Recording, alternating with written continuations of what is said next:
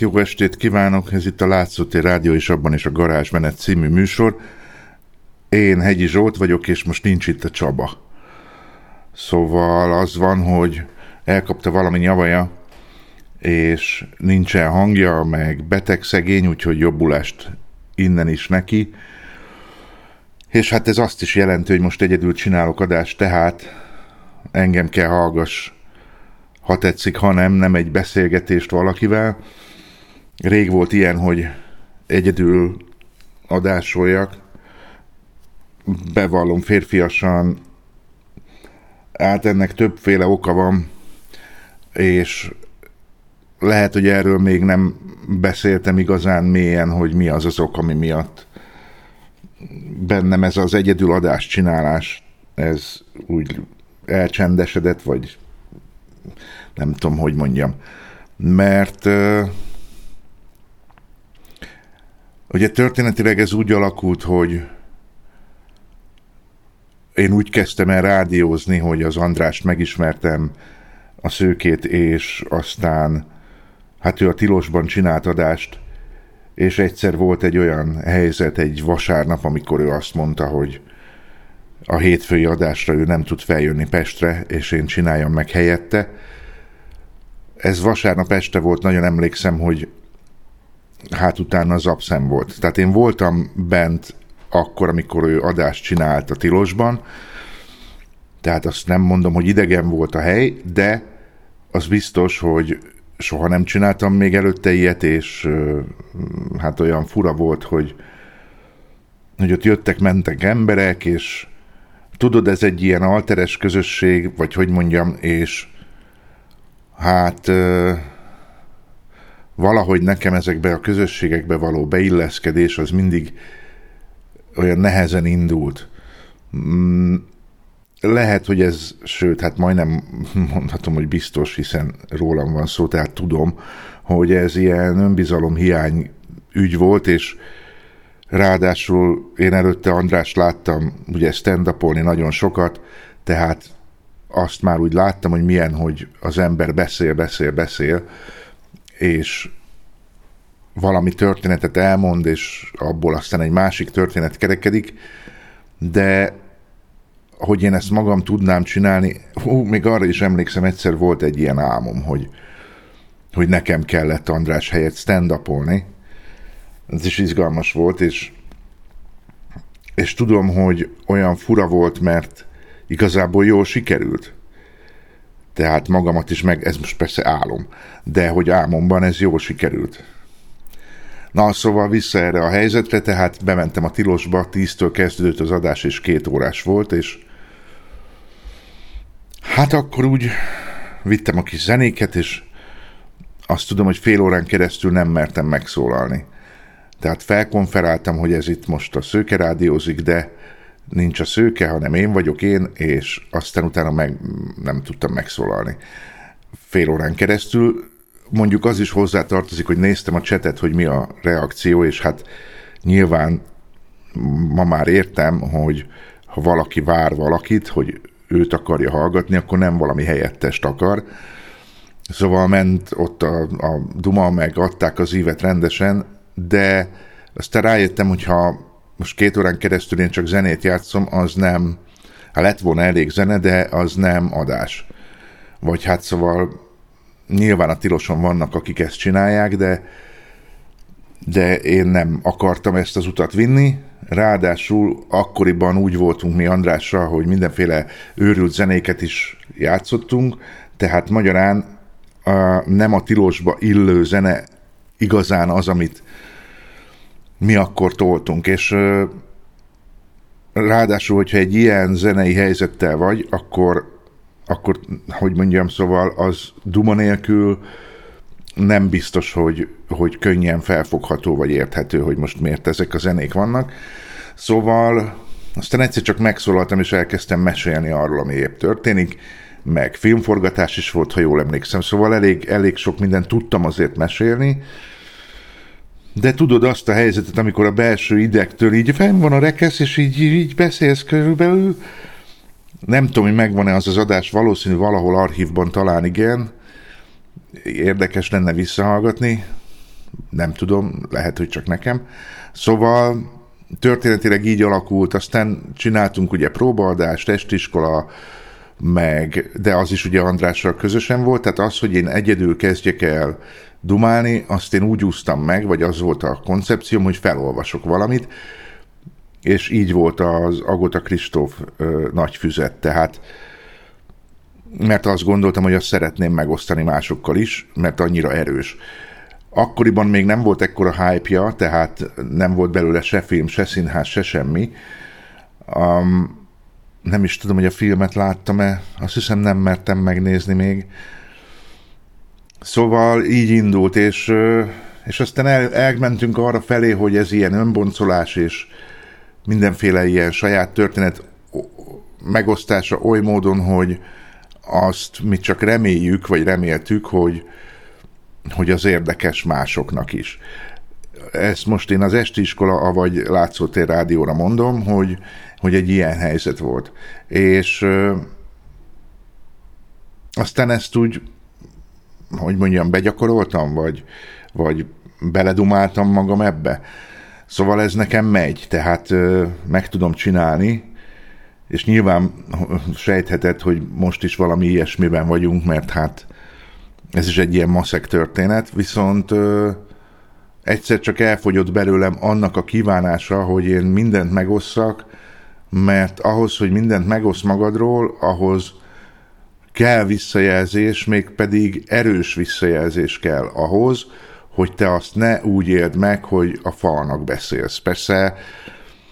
emlékszem, amikor egész korai kezdetekben a rádiózásról beszéltünk, akkor az András azt a javaslatot adta, hogy tegyek ki egy kis macit így a mikrofon elé, és meséljek a macinak. Volt egy olyan sorozat is, amikor a Demeter meghalt, hogy neki meséltem, mint egy napló, hogy mi történik velem. Aztán nyilván ez a gyászmunkának is egy ilyen terápiás jellege volt, és aztán ez is valahogy úgy véget ért, nyilván annak is köszönhetően, hogy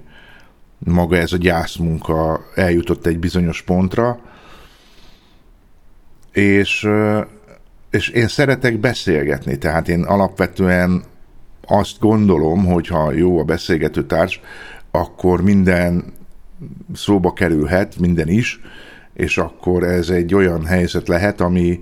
Szóval, hogy egy agy meg egy agy együtt, az nem kettőt ad ki, hanem valahogy többé válik, nem tudom, hogy mondjam ezt jobban. És, és voltak ilyen próbálkozások, meg interjúk, azt is szerettem egyébként csinálni, de most valahogy ott tartok, hogy egy olyan változásban vagyok, ami, ami egyrészt nagyon fontos, és az én életemnek egy meghatározó helyzete, másrészt pedig um, intim is, persze, és, és így együtt ez az egész egy ilyen olyan, nem tudom, tehát amikor azt gondolod, vagy azt várod, hogy mikor lesz az a pont, amikor megérett a helyzet arra, hogy beszélj róla. És nem tudom, hogy most ez a pont van-e, majd meglátjuk, hogy mire futunk ki, de na, máshogy mondom, azért nehéz ez az egész most egy kicsit, mert közben én bennem van egy olyan helyzet, hogy hogy valamivel szeretnék az életemben el és leszámolni, mégpedig a nyavajgással. Um, oké, okay, tegyünk különbséget, mi a nyavajgás, és mi az, amikor, amikor valami bajod van, és azt szeretnéd megosztani. Belül, amikor valami bajod van, és szeretnéd megosztani, ez egy feszítő érzés, és nyilván um, hát embere válogatja, hogy ki hogyan és milyen formában csinálja ezt. Én az a fickó vagyok, akinek amikor baja van, akkor nem nagyon tudja magába tartani, talán ez egyébként így hosszú távon gondolkodva róla egészségesebb is, mint a gyűjtögető életmód, hogy gyűjtöd a feszültségeket, és, és aztán vagy kijön belőled, vagy belül emész téged, és aztán mindenféle betegséget is hozhat ez szerintem, ilyen pszichoszomatikus őrületeket.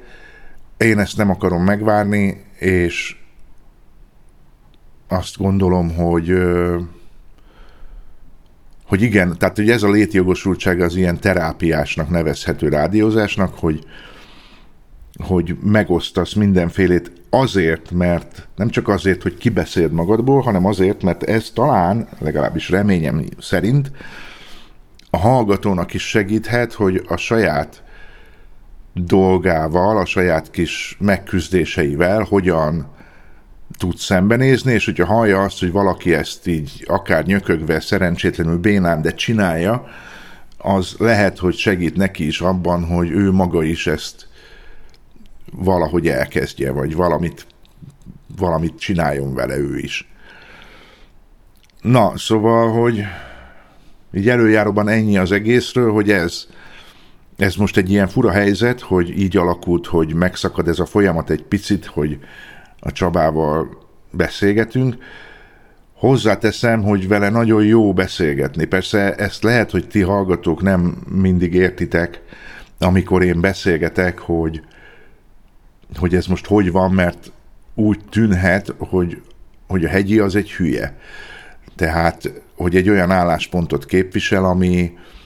amit nem is értesz, hogy hogy lehet valaki ennyire ostoba bizonyos kérdésekben. Most akkor elárulok egy nagy titkot, reményeim és hitem szerint nem vagyok hülye, hanem arról szól a történet, hogy próbálok egy olyan álláspontot hozni egy ilyen beszélgetésben, ami az érdeklődő kíváncsi, ám de ismeretekkel nem biztos, hogy rendelkező emberé. Mert azt hiszem, hogy ha valakit hallgatsz, vagy beszélgetsz vele, akkor az jó, hogyha adsz neki teret megszólalni, és az jó, hogyha nem csak kérdezgeted, feszegeted, mint egy interjúban, hanem egy beszélgetésben, mivel, hogy az az álláspont, vagy az a, az, az attitűd jön be, hogy te nem tudod, ezért ő könnyebben kezd el mesélni. És például itt van az AI műsor, vagy, vagy bármelyik olyan, ami a múltban történt, hogy, hogy nekem is van egy véleményem persze, de hogyha azt te, mint hallgató hallgatod, hogy két nagyfejű beszélget valamiről, az abban lehet, hogy te fogod magad kicsinek érezni, hogy ezek mindent jobban tudnak, és, és gyakorlatilag én szerintem ez nem, hogy mondjam ezt szóval, ez nem tudja úgy bevonni a hallgatót. Én így gondolom. Tehát magyarán, amikor én a hülyét adom, akkor az nem azt jelenti, hogy én totálisan hülye is vagyok, hanem ez egyszerűen csak egy olyan szerep, ami abban segít, hogy egyrészt a másik megszólalhasson, másrészt pedig, hogy a hallgató jobban érezze magát. Bármilyen, akár ismeretterjesztési, akár, akár csak egy szituációnak, vagy egy akár politikai helyzetnek a megbeszélésénél. Imrével, amikor beszélgettünk, ugye, és az a beszélgetés vonal és fonal az arról szólt, hogy mi van Istennel, és mi van a melegekkel, és ez az egész helyzet hogy áll össze. Kicsit azért is volt nehéz, mert bár abban nagyon különbözőek vagyunk, hogy mit gondolunk Isten létéről, már hogy hát ugye Imre az, azt gondolja, hogy van, én meg azt, hogy ez marhaság, vagy, vagy inkább úgy mondom, hogy én nem érzem, hogy nekem szükségem volna egy ilyen képzeletbeli barátra, miközben vannak képzeletbeli barátaim, de az nem, azt nem rakom így magam fölé, hogy ő ilyen mindenható is. Um, a közben egyébként a világ dolgairól nagyjából ugyanazt gondoljuk, vagy nagyjából ugyanabban a körben vagyunk. Uh, és akkor most, hogy csapongás legyen a javából, elmondom, hogy tegnap Tamával és Nellivel voltunk moziban. Most moziban lenni az nekem egy ilyen extra dolog, és tegnap rájöttem, hogy hogy ennek mi a nehézsége, és nem csak az, hogy kukoricát esznek, vagy nem tudom, csámcsognak, vagy rossz időben rosszul reagálnak mondjuk valamire, vagy másképp, mint te, hanem az, hogy fizikailag én szeretem azt, hogy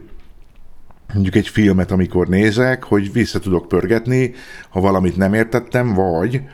hogy amikor valami nagyon sok,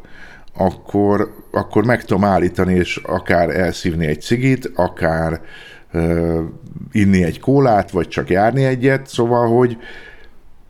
én magam tudom szabályozni azt, hogy mit, hogyan és milyen ütemben fogadok be. Egy moziban meg bemész, és az elejétől a végéig abban a tempóban végig kell ülnöd, ahogy azt a rendező megcsinálta. És ez nem egyszerű, legalábbis szerintem ez néha tényleg elég bonyolult tud lenni. Nekem legalábbis problémát okoz. Tehát én azért nem járok moziba, mert nekem ez kényelmetlenebb, mint itthon tévét nézni, vagy hogy mondjam, szóval tévén nézni a filmet. Értem én azt az extrát, hogy mit ad hozzá a mozi, ez tény, viszont a befogadói szempontból nekem ez problémás. Na, érted? A magyarázat minden na, nem tudok beszélni. A Magyarázat mindenre című filmet néztük meg, és az egészben az volt az izgalmas, hogy ezt ők vettek jegyet a sugárba, na most, mert ők ott laknak, és én is ugye ahhoz laktam közel, de bevallom férfiasan olyan nagyon nagy,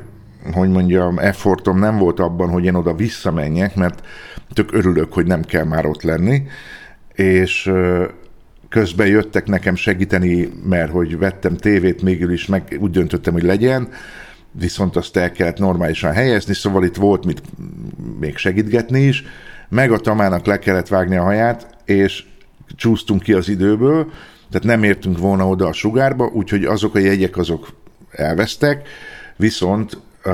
a Mamutba vettem jegyeket, és akkor így a Mamutba mentünk. És ott néztük meg a filmet, és amikor gyalogoltunk, akkor hát tudod, ilyen mozgó lépcsőn mégy fölfelé, én nagyon éhes voltam, tehát én enni akartam valamit, aztán ez nem sikerült, de a lényeg, hogy összefutottunk Mundrucó Kornéllal, akit én a lapforátból ismerek, mert hogy oda jár a, a filmjeit hivatni, már úgy értem, hogy a fotográfiai dolgait, és és ezért, ugye, hát hogy mondjam, dolgozunk neki, és így kialakult egy nexus, tehát kvázi azt nem mondom, hogy barátok vagyunk, de legalábbis ismerősök, úgyhogy amikor jött szembe,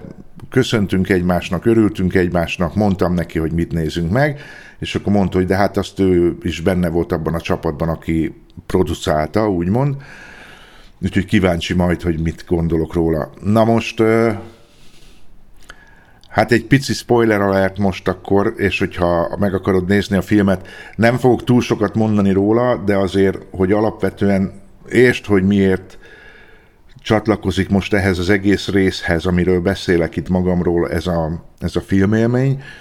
mert maga ez a helyzet, ez arról szól, hogy, hogy mi a helyzet, amiben most élünk. Már itt, hát nem is tudom, 2000, 2010, 2000 2010-től 2000, hát most számolok itt fejben,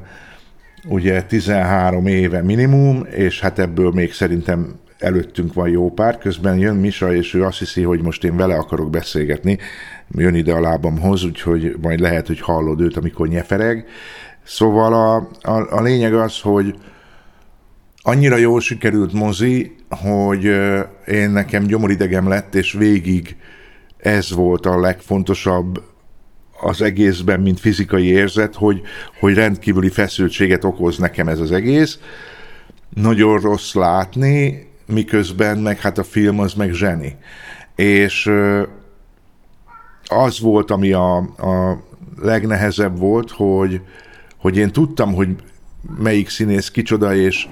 és, és ezt az egész történetet én értettem, hogy ők színészek, és ez általában nekem megvan, hogy mondjuk szereted a Csúlya Imrét, akkor ő játszik egy szerepet, de ettől még a csúlya Imre ő, és, és őt szereted, kvázi. És itt is ez volt, de közben meg ö, hát az volt bennem, hogy a, mert azt hiszem az, az, az na, na, ezt a nevet nagyon nehéz kimondanom, Znamenák István volt, aki a Fideszes apukát játszotta, és úgy elkezdtem gyűlölni, hogy az valami iszonyat. Tehát ez mondjuk neki is jó. Mi sem menjél ki, kérlek. Menjél ki. Itt most rádióműsor felvétel van. Hallod?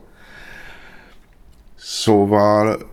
ez az ő zseniét is hozza, meg nyilván a rendezőt, meg, a, meg, az, meg az egésznek a zseniét, hogy, hogy ezt pillanatok alatt el tudta érni, hogy bár tudtam, hogy ki ő, de nem őt láttam, hanem azt a tipikus köcsök Fideszest, aki, akik, akik úgy, ugye leuralták az országot, és leuralják most is.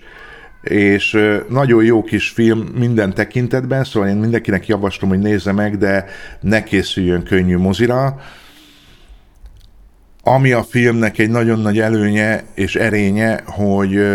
bár magyar film, de nem az a tipikus magyar film, amiben valami kényszeres poénnak kell lenni, és azon kell rötyögni, miközben, ha összehasonlítod bármilyen külföldi filmmel, akkor rájössz, hogy hát ezek ilyen ósdi trükkök, meg, meg ilyen nagyon magyar mm, kültelki helyzet. Tehát én például a valamely Amerikát ezért nem meg ezeket a filmeket, szóval hogy ezek borzasztóak ebből a tekintetből, hogy ez, ezek a poénkodások hogy mennek benne. Nagyon primér és alpári és szar és ebből ezt, ez a film megúszta, tehát nincsenek benne ilyen helyzetek. Vannak benne persze olyan szituációk, amik, amiken tudnám mosolyogni, de közben az egésznek az ereje úgy húz, hogy, hogy én ott úgy, úgy ültem, hogy amikor vége lett a mozinak, utána vettem itthon már észre, vagy hazafelé, mikor jöttünk, hogy, hogy izomlázam van. Tehát, hogy akkora feszültség volt bennem, hogy, hogy az összes tartóizmomat feszítettem, és, és tényleg olyan volt, mint egy hólapátolás után. Tehát, na mindegy, szóval egy jó mozi, és leginkább egyébként az volt az érdekes, és én ezt mondtam Tamáiknak is, hogy, hogy ez egy nagy ajándék a fideszeseknek, ez a mozi, mert úgy ábrázolja őket, mint hogyha nekik is volna bűntudatuk, vagy legalábbis képességük erre, vagy valami minimális legalábbis, vagy, vagy emberi arcuk, vagy, vagy érted? Tehát, hogy, hogy van a filmben egy, e, erre való utalás, és miközben ezeknek nincsen. És, és akkor kijött belőlem az, hogy miért gyűlölöm ezt a rendszert és ezeket az embereket, mert megtanítottak gyűlölni. Mert megtanítottak arra, hogy milyen az, amikor szívből utálsz valakit, és, és, és ez, ezt nagyon nehéz kimondani, hogy megtanítottak arra, hogy, hogy, hogy olyanokat mondj, hogy, hogy úgy végignézném, ahogy kínkeservesen meghal, mint mondjuk Ceausescu-t, amikor lelőtték. Szóval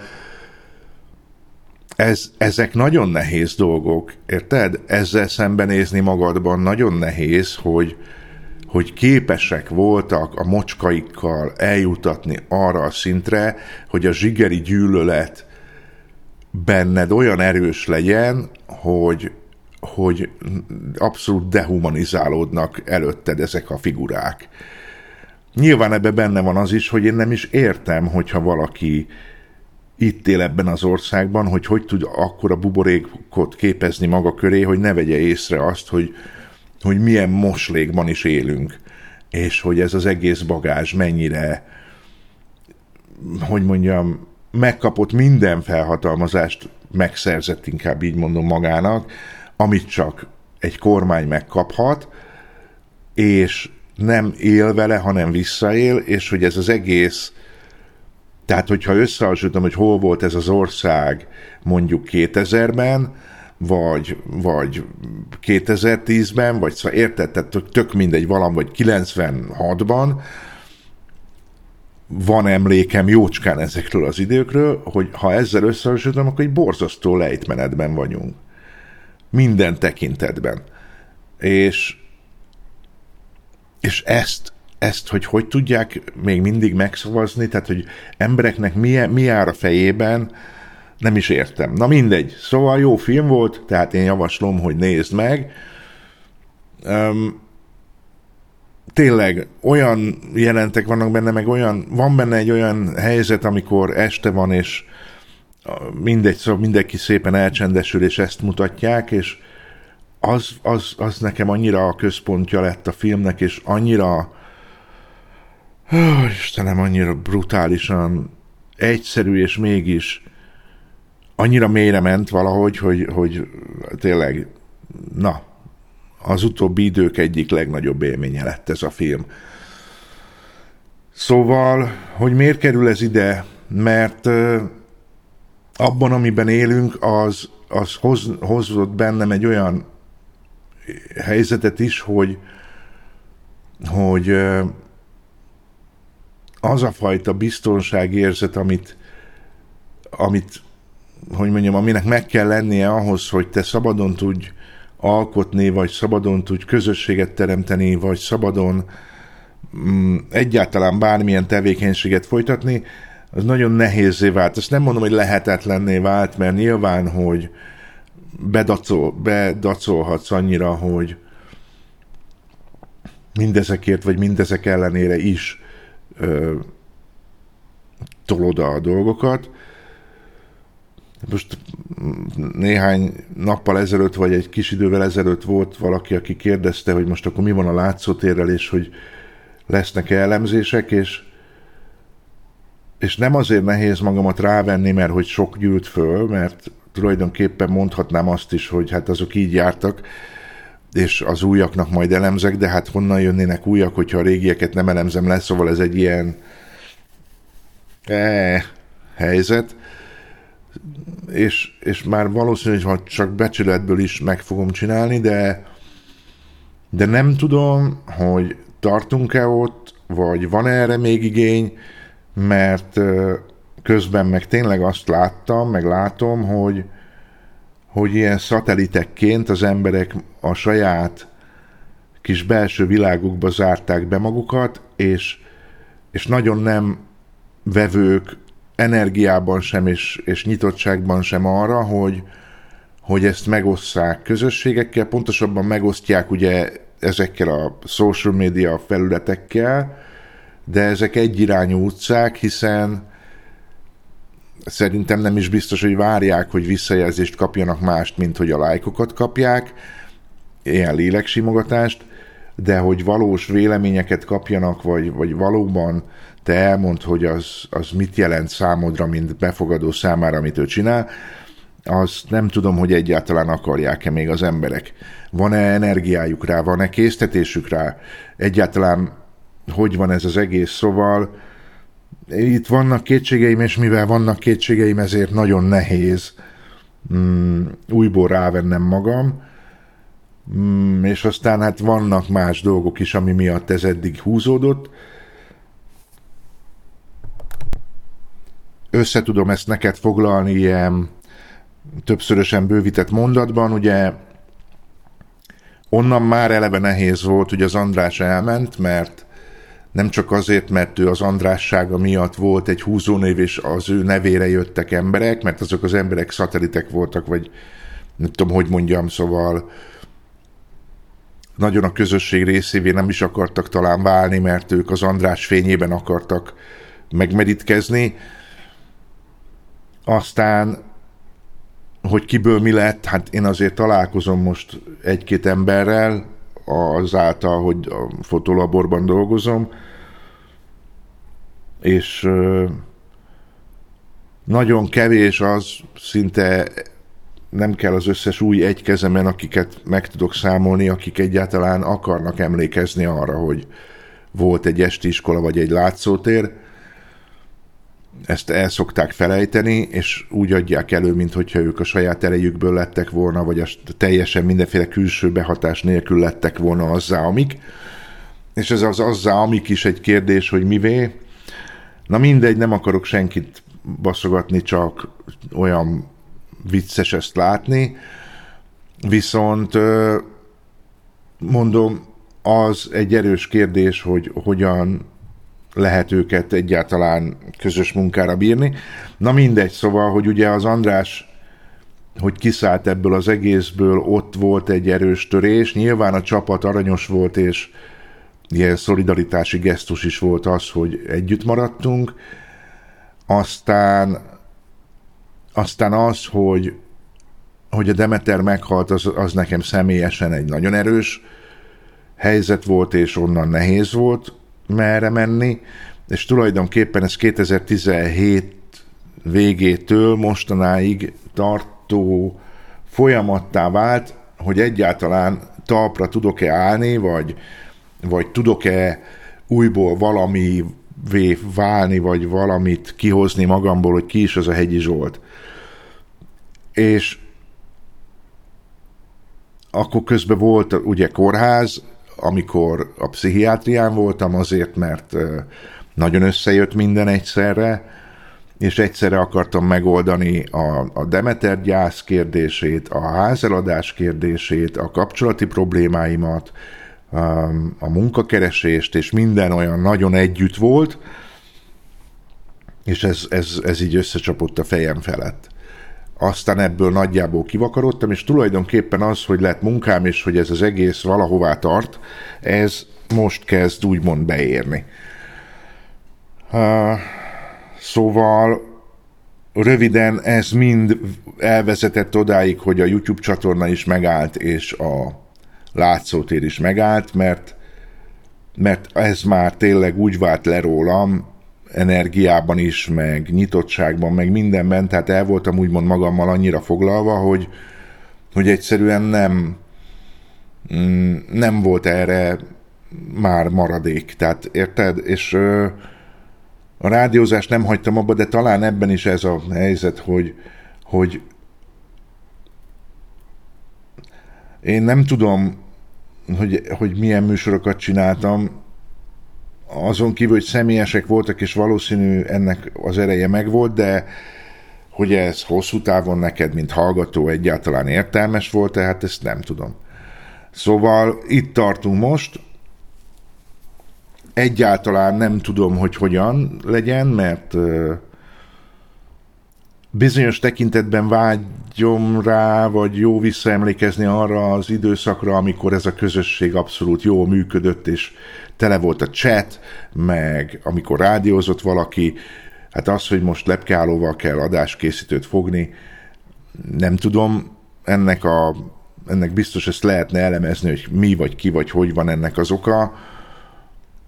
A rádió az ugye teljesen a Jóskáé lett, és ő csinálja, én nem is szólok bele, hogy hogyan.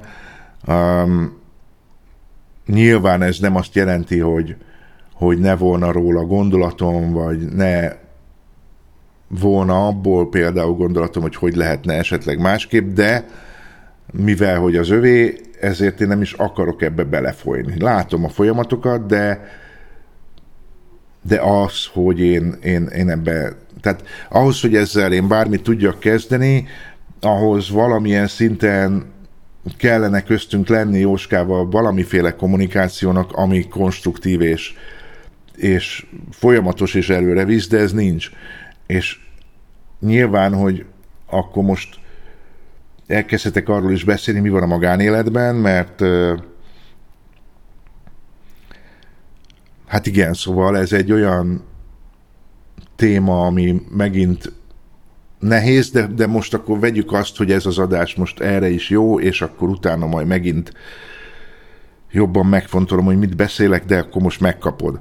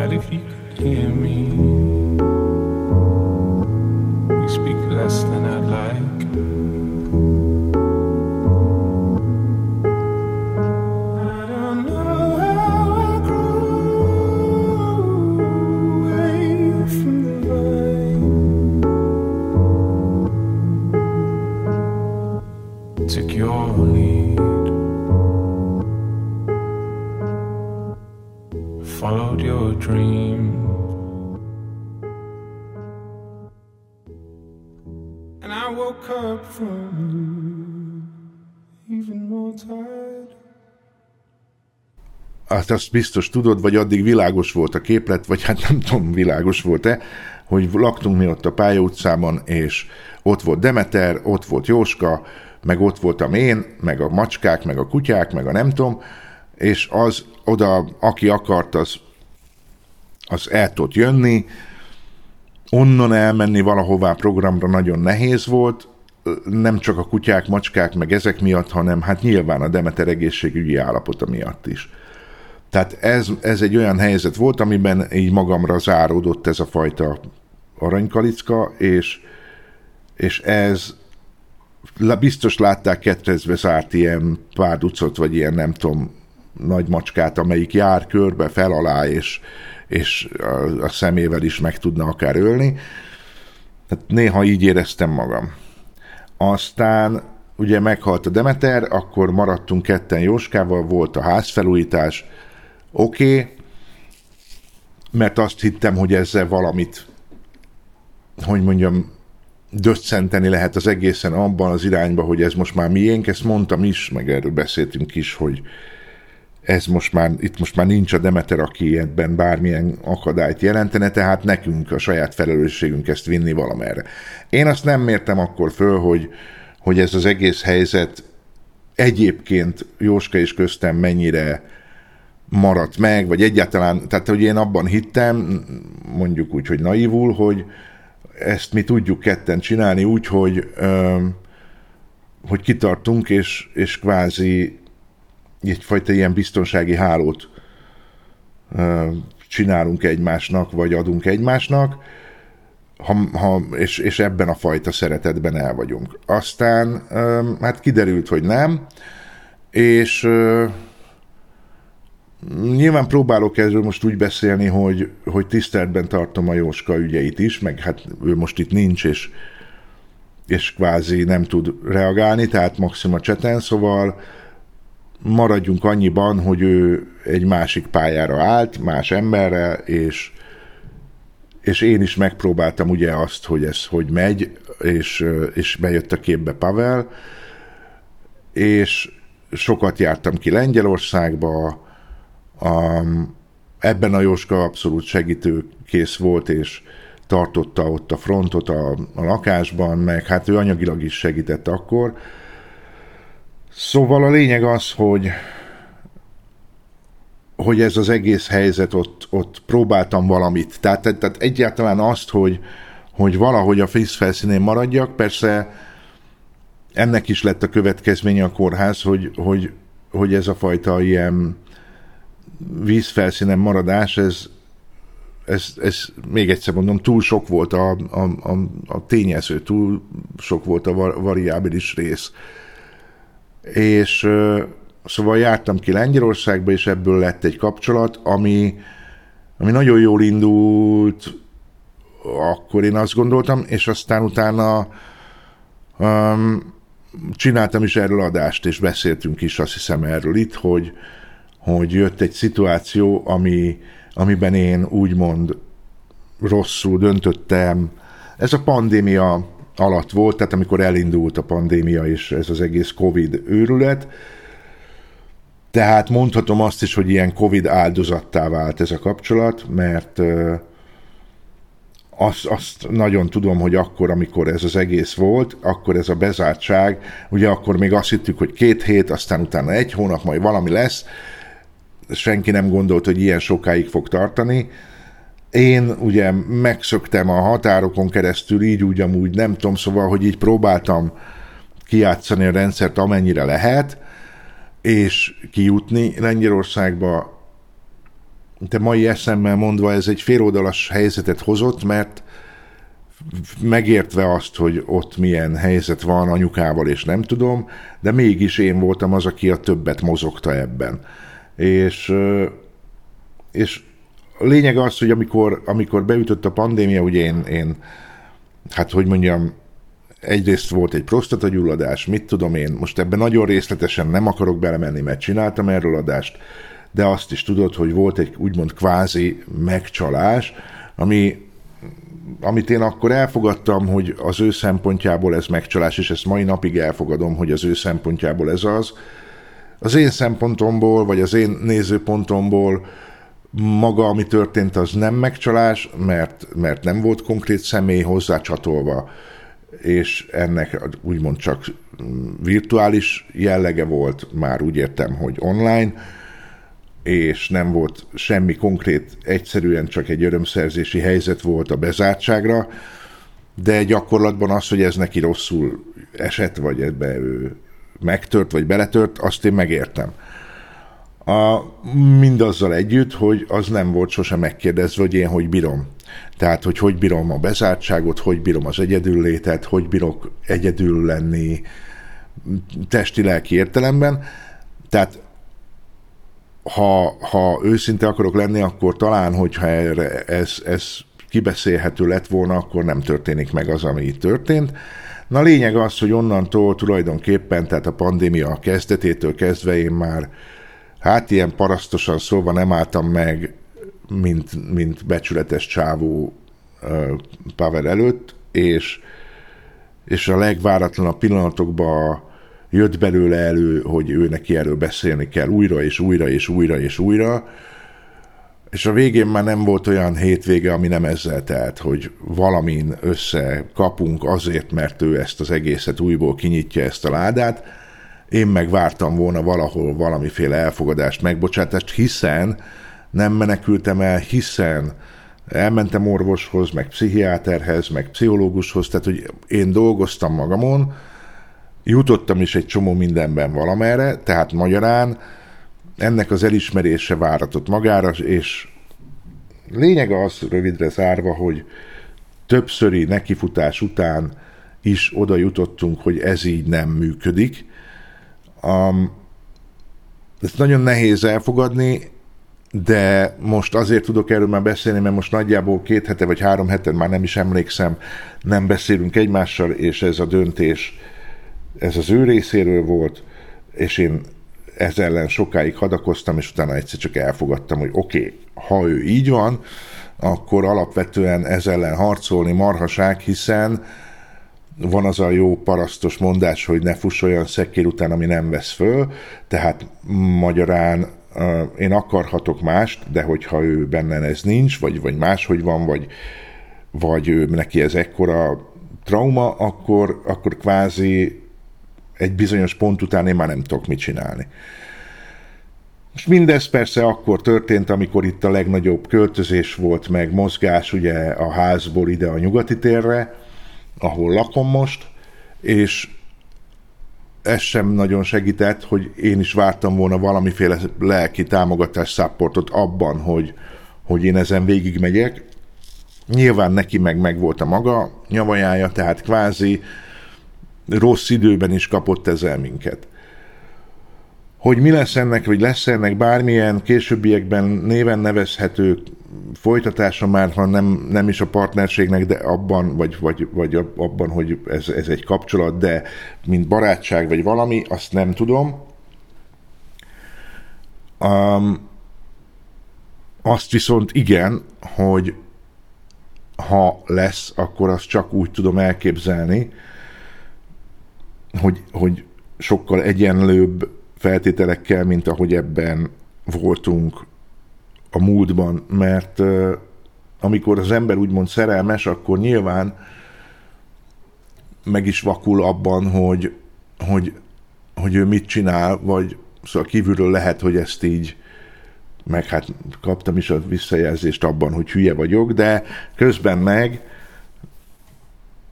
belül meg nem ezt érzed, hanem azt, hogy azt az embert annyira szereted, hogy, hogy, hogy, hogy egyszerűen nem kérdés az, hogy ugrasz, hogyha valamit baj van, vagy valamiben segíteni kell. És, és akkor most akkor beszélek arról, nagyon csapongó tudom a műsor, bocsánatot kérek érte, de hát így jön ki a fejemből,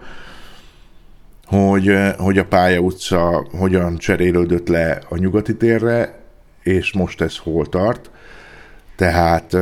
egyrészt ugye azt fenntartani borzasztó nehéz volt, és nagyon nagy anyagi áldozat, amit hogyha nem vagy egyedül, akkor valahogy ki tudsz mozogni, mert több bevétellel vagy,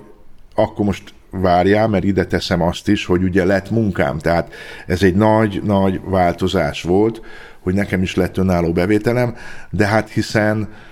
ha ez egy kapcsolat valakivel, aki szintén bead a közösbe, akkor ez egy működő helyzet lehetett volna. Most én csak a financiális részéről beszélek, hogy az a ház fenntartható maradjon. De ez nem így volt. Egy, kettő, annyi, ezt most tudom, hogy nem ott vagyok, hogy annyi negatív élmény kötött ahhoz a házhoz, vagy annyi minden történt ott, hogy, hogy, hogy én egyszerűen olyan, tehát egy, abból a posztraumás stressz szindrómából, ami az ott történtek miatt velem történt, vagy ami adódott nálam, abból nem tudtam kijönni. Tehát maga a hely, vagy a hely szelleme, a géniusz lóci, vagy hogy kell mondani. Szóval ez, ez, ez olyan teher volt, amivel amit akkor, amikor benne vagy, nem is látod, kívülről egy lépés hátra, és akkor, akkor megérted, hogy mi is volt ez. És hát az, az, tehát az, hogy nem tudtam a pincébe lemenni, mert ami ott történt, azt én ott folyamatosan láttam a szemem előtt, bármikor lementem oda, vagy az, hogy nem tudtam éjjel rendesen kimenni a kertbe, csak úgy kint lenni, meg úgy egyébként maga a kert is ilyen levált a házról, mert ahhoz is ugye rossz élmények kötöttek, ugye a 2009 végi, 2010-es események nyomán, hát azt, amit ott a Jóska csinált, az olyan szinten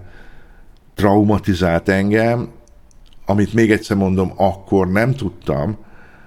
de vagy hát, hogy mondjam, sejtettem, meg, meg, meg beszéltem is akkor a pszichiáterrel erről, de, de, de közben meg most, hogy ez megszűnt,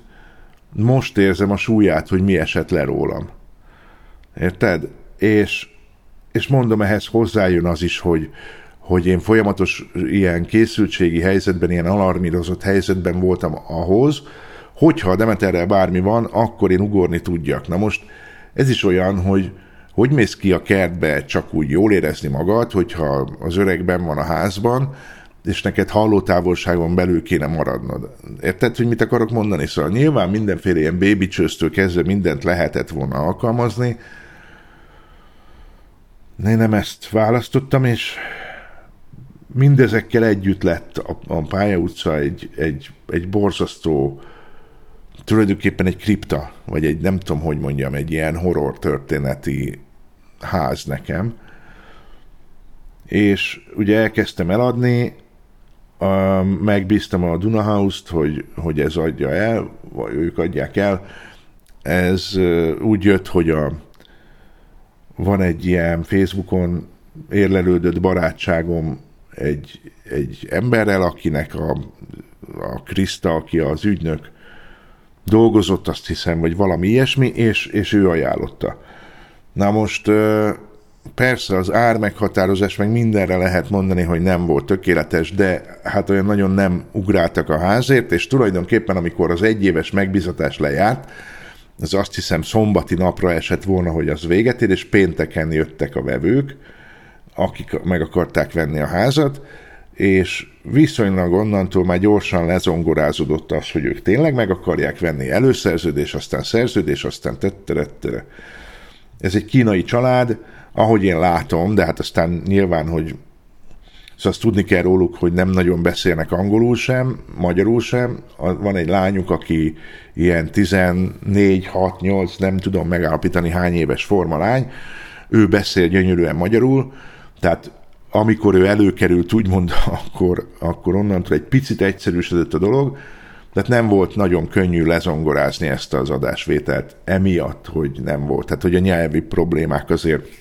azok elég komolyak, meg hát az ő ügynökük az egy szélhámos, tehát az, az nem is akarom többet beszélni róla, de hát ő eltűnt meg, nem tudom, szóval olyan fura volt. A lényeg az, hogy um, múlt héten lett végül is a kulcsátadás, és ez az egész történet véget ért. Persze a végén még izgalmas volt az, hogy a gázkazán elromlott, és akkor, vagyis hát elromlott, szóval megint probléma volt vele, hogy nem gyújt be. Koszos volt csak, úgymond, de mindegy. Az átadásnál nem tudtam életet lehelni bele, ezért ugye utána október 23 volt hétfő, mert hogy miért ne pont egy ilyen hétvégén add át, van a hétvégéknek egyébként egy mágiája, nem tudom, te megfigyelted-e, hogy a bajok nagy része hétvégén történik veled, tehát a Demeternek bármilyen nyavaja volt, vagy bármi, ami hirtelen segítséget igényelt, az hétvégén volt, a macskáim általában hétvégén haltak meg, vagy kerültek olyan helyzetbe, hogy gyorsan orvoshoz kell rohanni. Tehát mindig a hétvége az, ha tönkre megy valami, az, az, az hétvégén megy tönkre, amikor nincsen orvos, nincsen szerviz, nincs semmi. Ezt csak ide szúrtam, mint megfigyelés, szóval... Na. Um, Szóval utána jött a gázszerelő, kipucolta, és aztán így át tudtam adni végre a lakást, kifizették, szuper. Ez a pálya utcai oldal, nagyon jó szomszédom lett ott a Béla személyében, aki körzeti orvos, és ő lett a körzeti orvosom, megkértem, hogy legyen ő, és tulajdonképpen ilyen, hát ha nem is könnyekkel, de így elsirattuk ezt a jó szomszédi viszonyt, amikor eljöttem, és én mondtam neki, hogy én oda-vissza nem akarok menni, maximum őket meglátogatom, de a pálya utcát nem akarom látni. És nem akarok róla tudni, hogy mit csináltak, hogyan van, nem, tényleg nagyon le akartam ezt zárni, és nem akarom én ezt fölbontogatni. És közben ugye én, az első ötlet az volt, hogy veszek valami lakást, de hát a piac az borzasztó volt, az árak még az egekben szutyok lakásokért egyébként nagy részét a mai napig hirdetik, tehát eladni nem sikerült, és, és aztán jöttem rá arra, hogy de hát hoppá, én még nem is éltem a belvárosban, tehát nem tudom milyen a belvárosban lakni, úgyhogy mi lenne akkor, hogyha én megpróbálnám ezt úgy, hogy nem rögtön ugrok bele valami vásárlásba, maga a költözés is egyszerűbb lenne, hogyha lenne egy albérlet, amit én ideig óráig kiveszek, aztán majd meglátom, hogy hogyan tovább, de legalább levegőt kapok, tehát több lépcsőre bontom ezt az átköltözési folyamatot. Hát nem azt mondom, hogy soha nem voltak jó döntéseim az életben, de hogy ez az egyik legjobb döntésem volt, az biztos. Ugyanis így is stresszes volt, de most így visszagondolva, hogyha ezt nekem egy saját lakásba kell lerendeznem úgy, hogy tudom, hogy ott, ott mi van, meg, meg nekem ezt akkor ott át kell alakítani, meg ilyesmi, hát az biztos, hogy sokkal nagyobb probléma lett volna. Nyilván a kifizetés is kérdés, hogy ha téged nem fizettek ki, akkor te hogy fizeted ki azt a lakást, és ha nincs kifizetve, akkor hogy költözöl oda? Hogy viszed a cuccait? Tehát olyat találni, aki ebbe belemegy, hogy Oké, te költöz be, bár még nincs kifizetve, biztos, hogy nem találtam volna, vagy nagyon nehezen. A lényeg a lényeg, hogy a nyugati téren találtam egy lakást, ez konkrétan a nyugati tér, tér, téren lévő lakás, az ötödik kerületi részén, ez a sarka az ötödik kerületnek, és ez egy harmadik emeleti lakás, napos, mivel hogy harmadik emelet, így besüt a nap simán, mert ugye nem takarja az ablakot semmi. A, az ablakaim azok a hát Stollár Béla, vagy ha van ilyen utca, talán oda néznek, a, a, ilyen bank valami van a szemközti oldalon, ilyen nagy épület, és oda látok, ilyen dupla hő meg hangszigetelésű üvegek vannak, tehát kvázi azzal, hogy be van csukva az ablak, semmit nem hallasz ki, tehát most nappal van, amikor veszem az adást, és hát nagyon ritkán hallatszik szerintem bele az, hogyha elmegy egy mentő, vagy ilyesmi. Úgyhogy tulajdonképpen amikor beköltöztem, akkor, akkor egy darabig ez így volt, aztán utána kinyitottam az ablakot, hogy legyen valami élethang, mert nagyon steril volt ez így. Ez egy olyan lakás, hogy ez 70, talán 8 négyzetméter, van egy 5 mondjuk hatos vagy négy és félszer öt és feles, vagy valami ilyesmi méretű nappali, tehát egy nagy nevezhető nappali, van egy picike 260x260-as hálószoba, van egy olyan konyha, ami, ami elég nagy, és uh, már ezt úgy és hogy tényleg nagy, és abból ellalakban nyílik a, az ebédlő rész, ez szemben van ugye magával a nappalival, tehát ha nem is amerikai konyhásnak nevezhető, de hát egy-két lépés a konyha, tehát magyarán nem az a tipikus belvárosi lakás, ahol a lakás egyik végében van egy konyha, leszakadva az egész felületről, majd a másik végében van a nappali, és nekem ez lelkileg egy ilyen borzasztó helyzet lenne, hogy most akkor melyik részén lakom, vagy élek, vagy akarok inkább lenni. Itt nagyjából ez együtt van, tehát kvázi már ez is egy jobb érzést ad. Külön fürdőszoba, külön WC. Az előtér, van egy előtere is ennek a lakásnak, már úgy értem, hogy az, ami kívül esik a lakáson, most már, ez egy ilyen szolgalmi jogos dolog, hogy a fölöttem lakók föl tudjanak járni az emeletre, mert ott van egy tetőtér beépítés, tehát ez régen gondolom a lakáshoz tartozott, tehát magyarán két bejárati ajtó van, az egyik az előtérbe, és onnan nyílik az én lakásom. Ez nem is rossz, hogy nem a csonthidegből, másrészt meg, hogy azért két ajtó van. Ott még van egy ilyen helység, ami az enyém, és oda tudok pakolni, meg hát beszéltünk a tulajjal, hogy egyébként ott azt az előteret is nagyjából használhatom én, mert hogy nekem, mint szolgalmi jog, csak a feljutást kell biztosítanom az emeletre. Mm, viszonylag nagy belmagasságú, a, de nem az elviselhetetlenül nagy belmagasságú a lakás, és nagy ablakokkal, és mondom, fény van, és, és az egésznek valahogy a vibrációja, vagy hogy kell ezt mondani, a vibe-ja, a, a, a feelingje az ilyen nagyon pozitív. Tehát én, hogy mondjam, ez egy nagyon jól élhető tér, és minden olyan emberszabású. Na most, ugye itt fizetem a bérleti díjat, meg, meg plusz rezsi, meg, meg közös költség. Most a közös költség 13 ezer, majdnem 14 ezer forint, amiben mindenféle takarítás, lift, egyéb kuka, ilyesmi benne van, meg a korlátlan víz, vízfogyasztás.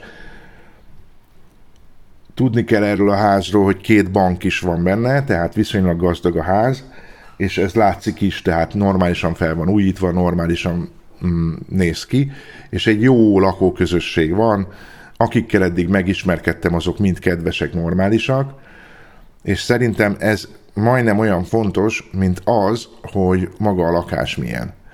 Hogy a lakásig hogy jutsz el, már hogy milyen szomszédokon kell magad átverekedni, ennek egy nagyon normálisan rendbe tartott belső udvara van, meg az egész szituáció ilyen ilyen jó. Tehát, na, legyen ennyi elég, hogy jó lett ez itt. Nyilván, hogy, hogyha kéne, akkor, akkor hozzá kéne azért nyúlni, mit tudom én, burkolathoz, hát a konyhabútor lehetne jobb, a fürdőben mondjuk én inkább örülnék egy zuhanyzó résznek, mint a kádnak, mert én inkább zuhanyzok, de ez egyik sem égető, és egyik sem olyan, ami, ami nagyon gyors megoldást kíván. Úgyhogy én fölvetettem a tulajnak, hogy mi lenne akkor, hogyha megvenném. Ő mondta, hogy amikor én beköltöztem, akkor ő érezte azt, hogy én ezt a kérdést fel fogom tenni. Egyébként ők ezt már próbálták árulni, és hát most ott tartunk, hogy majd jelentkezem, amikor tényleg azt gondolom, és, és akkor valahogy majd összecsiszoljuk az árat, hiszen amit ő gondolt, ez a 86 millió elhangzott, hogy ők annyiért kezdték el árulni, ez irreális, tehát ez, ez főleg a mai ingatlanpiaci helyzetben nem vállalható, és nem is akarok ennyit adni érte, de, de közben én néztem nem kevés lakást, tehát tudd azt, hogy én azért néztem, hogy mi lesz a következő lépés. Hát borzasztó. Tehát ami most a piacon van, azok, azok a, a, a hulladéklakások. Ezt most komolyan mondom, vagy azok a lakások, amit megfizethetetlen, tehát 100 millió fölöttiek. Maga az, hogy a nyugati téren lakom zseni, mivel hogy az oktogonnál dolgozom, tehát egy villamos megállóra vagyok a munkahelytől, ami pont elég távol van ahhoz, hogy ne kelljen állandóan hazarohangálni, meg nem tudom, de ha haza kell jönni, hát azt oda-vissza úttal negyed óra alatt megteszem. És akár gyalog tudok menni, akár villamossal, tehát ezt én most eddig azért nagyjából, mivel hogy az utolsó kör ide felköltözni, az, az úgy volt, hogy hát szóval itt a ház előtti járdának a küszöbb, vagy hogy kell mondani, járdaszegély, az lényegesen magasabb, mint a normális, ezért az utolsó körrel, ami a kezembe volt, hát én elestem, úgy, úgy elröpültem így a járdán, két arab fickó segített föl, és hát ami a kezembe volt, arra már nem emlékszem, hogy a bal kezemben mi volt, de a jobb kezemben a Demeternek volt a, a rollej ö, diavetítője, azt, az repült, és úgy hallottam is, hogy csörömpölve áll meg, hát aztán egy héttel később néztem meg, és hát utána kidobtam, mert ö, hát picit összetört. Ö, nagyon. És, ö, és hát emiatt ez a gyalogjárni munkába, ez most egy kicsit problematikus, mert nagyon fájnak a térdeim. Most hozzáteszem azt, hogy mikor ezt az adást hallod, én már jártam egy gerinc specialistánál, mert hogy a hátam is nagyon fáj, bizonyos csigolyák konkrétan, és ezt ki akarom vizsgáltatni, hogy ez mi, és hogy lehet-e rajta valahogy segíteni, hogyha gerincsérv, akkor hogy, hogyha nem az, hanem más, akkor hogy, de akarom tudni, hogy mi van velem, mert ez így nem nagyon jó, hogy, hogy oké, okay, 57 éves leszek, de hogy itt fáj, ott fáj, amott fáj, már hogy így a mindenféle ilyen csont, meg izület, meg ilyen részek. Némelyiknek van létjogosultsága, mert ha kétszer akkorát esel térdre, mint én, akkor na hogy fáj, de vannak ilyen érdekesebb fájások is, és ez, ez így nem jó. Szóval összefoglalva, én most itt lakom, és túl vagyok egy nagy költözési mindenféle dolgon, tök büszke vagyok magamra, hogy ezt, ezt nem mondom, hogy egyedül csináltam végig, hiszen egyrészt a Jóska akkor, amikor a ház eladás került még, akkor meg amikor ez az egész volt, meg ő már elköltözött is, úgymond ebbe anyagilag besegített, most én ezt amennyire tudtam, visszaadtam, tehát amit ebből az egészből, amit a házból kaptam lehet, azt én adtam neki, és nagy köszönet Tamáéknak is, mert az átköltözésben viszont ők segítettek eszméletlenül sokat, tehát nem volt olyan hétvége, hogy mi ne rohangáltunk volna épp a Pálya utca és a Nyugati tér között autóval. Nyilván költöztettem költöztetővel is. Hát ezt most azért mondom neked, hogy a legnormálisabb költöztető is bunkóparaszt, szóval most nem az, hogy túl sok minden megsérült volna, van egy-két dolog, ami igen, de nem, nem ez a lényeg, hanem a lényeg az, hogy most csak egy példa, hogy még Lengyelországba vettem magamnak ilyen pukkanós fóliából egy nagy tekercset, hogy a képeket majd abba be tudom rakni. És a képeket direkt nem adtam oda a költöztetőknek, hogy azt majd mi óvatosan áthozzuk. Na most ezek ellopták a nagy tekercsemet, tehát érted, fogták, és úgy csináltak, mintha az az övék lett volna. Most ebben a nagy pakolódásban én ezt elsőre észre se vettem, szóval hát nem egy egyszerű, tehát ezek a költözési dolgok, meg az egész, tehát és itt jön vissza az, hogy milyen országban élünk, hogy, hogy a költözés, a, a lakáskeresés, a mesterkeresés, az egész minden iszonyatosan le van szakadva, borzasztó hely lett ez. Tehát mondhatsz nekem, amit akarsz, hogy ez milyen, meg a haza, meg a hazaszeretet. Tudod mit? És ez is a magyarázat mindenre filmben, ugye egy elem, a, nem tudom, emlékszel arra, amikor kokárdát tűztek magukra a fideszesek, mert azzal akarták demonstrálni, hogy akkor ők a, a polgári körök, meg a nem tudom, és ők nem veszik le addig a kokár. Emlékszel erre? Na, én azóta nem tettem föl kokárdát, és őszintén mondom neked, hogy amíg ez a rendszer van, addig én nem is teszek föl.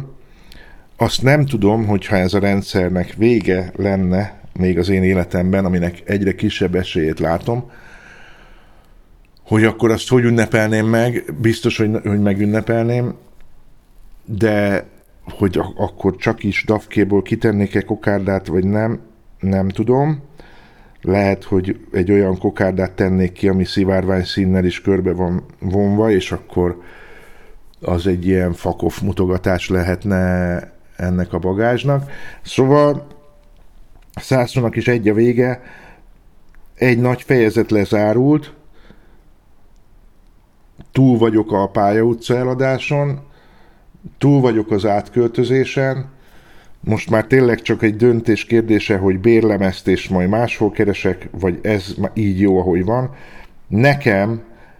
ez így jó, ahogy van egyébként, tehát én el tudom itt képzelni az életet, kedvelek a belvárosban lakni, az a külvárosi lét a maga 40-50 perces munkába járásával naponta oda, és ugyanennyivel vissza, az nekem nagyon sok volt, én azt nem akarom. Itt van Misa, vele együtt élünk ketten,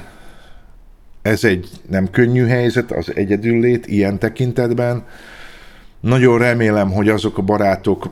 akik eddig voltak, azok ide már többet fognak járni, mint a pálya utcába tudtak. Én megértettem azt, hogy az azért ehhez kiesik és nagyon remélem, hogy lesznek új barátok, vagy régiek visszatérnek olyanok, akik, akiket én megértek, hogy azért morzsolódtak esetleg le, mert egyirányú volt az egész, és én nem tudtam úgymond viszonozni ezt az egymáshoz járást érthető okokból. Szóval Szászónak is egy a vége, itt, itt, itt lenni jó, ezt szeretem, egy új fejezetet nyitottam, és ezt az új fejezetet úgy szeretném élni, hogy, hogy ebben ne legyen annyi negatív, mint amennyi a, az előző fejezetben volt. Jó lenne megtalálni a társam, a páromat, akivel, akivel tényleg hosszú távon együtt tudunk élni, és nem kell azon aggodalmaskodnom, hogy itt döglök meg, és a macskám leeszi az arcomat, mert nem veszik észre. Szóval tudom, ez korai, de hát azért akkor is ez, most ez a következő helyzet, amit meg kell oldjak. Úgyhogy, úgyhogy igen, ez van most. Az van most, hogy próbálok. Egyébként az érdekes, hogy, hogy hogy van bennem egy olyan gondolat, hogy tök jó lenne egy pár napra valahová utazni, másik országba, és ezt az egész fejezetet úgy lezárni, hogy ez az utazás legyen a pontja, és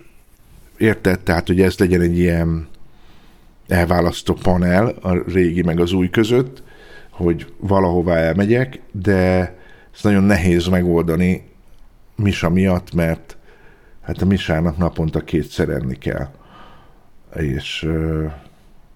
egyébként is nehezen hagynám őt itt, mert lelkileg őt azért nagyon megviselte ez a költözés, a költözésre járó rumli. Macskák nem szeretik a kuplerájt, és azt, ne, azt se szeretik, hogyha minden mozog állandóan körülöttük és máshová kerül ne, nem tudnak hozzá alkalmazkodni. Most már azért nagyjából ez a rész megvan, de az, hogy szegény ugye kinti-benti macska volt, és most csak itt van bent, nézegeti ő a bejárati ajtót, ahol én néha eltűnök, és érzem én, hogy úgy a kérdés ott van a fejében, hogy ha nekem szabad, akkor neki miért nem. Szóval,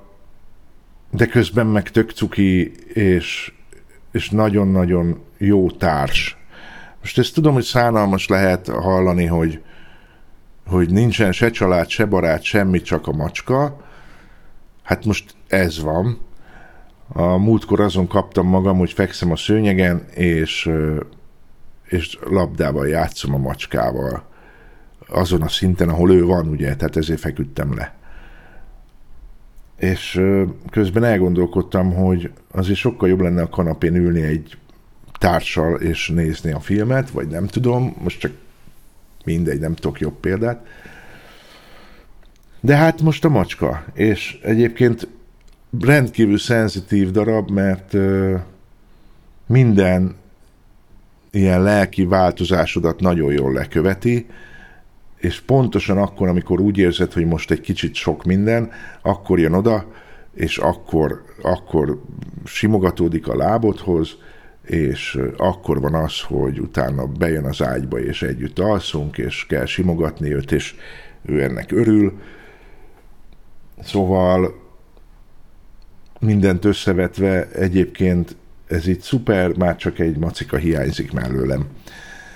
Hát ennyi volt már ez az adás, és elnézést, még egyszer mondom, hogy ez most megint ilyen nyökögős, saját mesélős volt. Nagyon remélem, hogy a következőre Csaba most már összeszedi magát, és nem lesz beteg, mert én a Csabával nagyon szeretek beszélgetni, és annyira jó az a ritmus, ahogy ő meg ahogy ő reagál. A Csaba humora az nekem mindent visz, tehát nem tudom, nagyon rá vagyok hangolódva az ő humorára. Úgyhogy Csaba gyógyuljál meg, várlak vissza, és mindenkinek köszi, aki itt volt és hallgatta, vagy aki podcastban hallgatja vissza, annak is, és, és ennyi volt már a garázsmenet. Elbúcsúzom, csókolom, szia! believe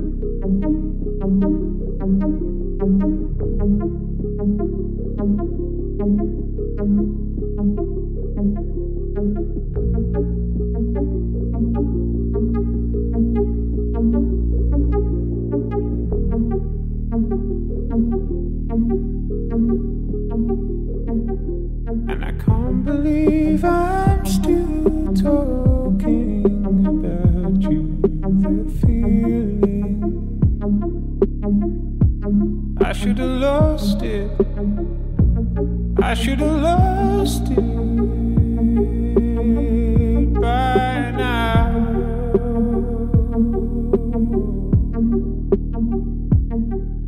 I can't believe I'm still holding out and seeing signs.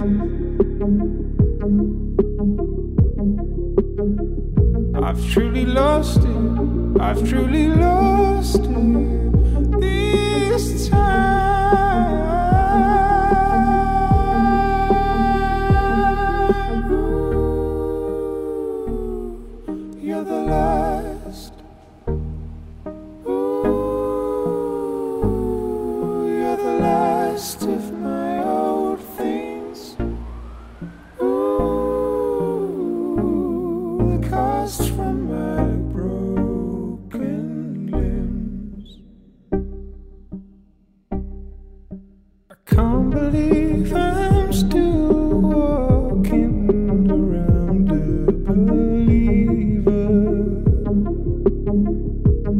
I should have lost it.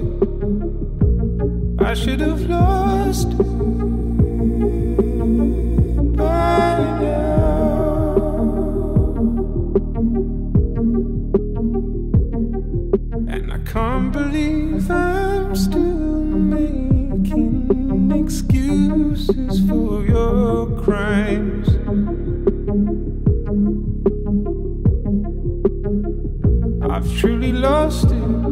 I've truly lost